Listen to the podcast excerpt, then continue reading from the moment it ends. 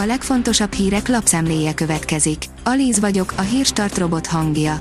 Ma március 15-e, Kristóf névnapja van. Az első beszólás a békemenetnek, írja a 24.hu. Lehet, hogy az olaj keletről jön, de a szabadság nyugatról érkezik, hirdeti egy molinó a Szent István körúti első bérház 3. emeletén. Megkérdezték, hogy Orbánt hívták-e a régiós miniszterelnökökkel Kijevbe, mire közölték, hogy tud az útról, írja a 444.hu. A cseh, a lengyel és a szlovén miniszterelnök kedden Kijevbe megy, hogy kiálljon Ukrajna függetlensége mellett. Az m4sport.hu oldalon olvasható, hogy játszhatna a Cityben vagy a Barcelonában, helyette egy bunkerben vesztegel várandós feleségével.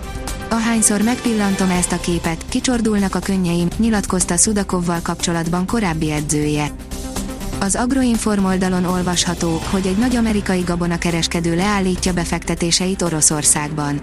A Cargill amerikai gabonakereskedő, élelmiszer és takarmányipari cég azt közölte, hogy leállítja az oroszországi befektetéseit. A Vezes szerint tűzmartaléka lett a világ legnagyobb autója. A csődtől próbált megmenekülni annak idején a gyár, amelyik megépítette a világ legnagyobb személyautóját teljes egészében fából. Ez lett végül a Veszte is. Svájci luxusba menekült Putyin ex-tornászlány szeretője és a közös gyermekeik, írja a Noiz. Vladimir Putyin szeretője, a 38 éves Alina Kabajeva, egykori olimpiai aranyérmes tornász és az orosz elnökkel közös 4 gyermekük Svájcba szöktek. A magyar mezőgazdaság oldalon olvasható, hogy kínai alma és körte Oroszországba. Ukrajna katonai megszállása a nyugat-európai friss zöldség és gyümölcspiacon is egyre növekvő feszültséghez és bizonytalansághoz vezet. A szállítmányok nem indulnak útnak, és a számos ukrajnai ügyféllel rendelkező Houdmann-Rutsand holland friss termékexportőr vállalat szerint semmi egyebet nem tehetnek azon kívül, hogy várnak. Az ATV oldalon olvasható, hogy Török Gábor, Orbán a választást valószínűleg nem, de 3 dolgot biztosan elveszít. Az elemző szerint ugyanis az oroszok-ukrajnai háborúja a választási eredményeknél is erősebben befolyásolja a miniszterelnök jövőjét és lehetőségeit. A privát bankár kérdezi, elakadt orosz invázió, kijevi robbanások, mi történt az elmúlt órákban a fronton. Ez történt az elmúlt 12 órában az orosz-ukrán háborúban, melynek a 20. napja kezdődött el kedden. Az RTL.hu oldalon olvasható, hogy oroszoknak kémkedő szlovákokat fogtak el, videó is készült a beszervezésükről. A hatóságok szerint a kémek pénzért adtak át információkat a szlovák fegyveres erőkről és a NATO-ról az orosz katonai hírszerzésnek. A növekedés oldalon olvasható, hogy Moszkva szankciókat hirdetett Biden és Blinken ellen.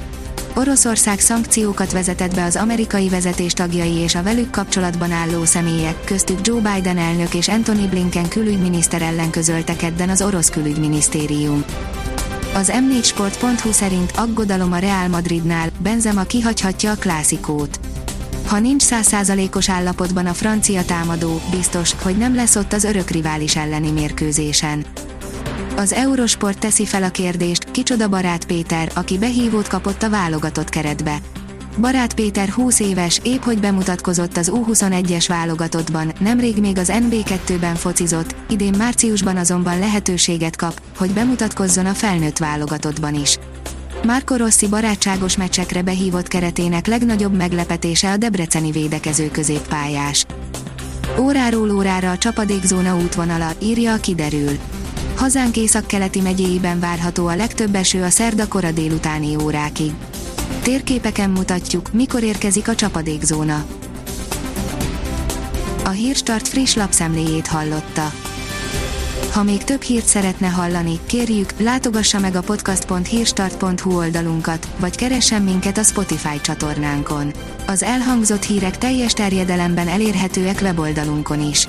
Ha weboldalunkon hallgat minket, az egyel korábbi adás lejátszása automatikusan elindul. Beállíthatja, hogy az összes korábbi adás vagy csak az aktuális tematika hírei következzenek. Köszönjük, hogy minket hallgatott!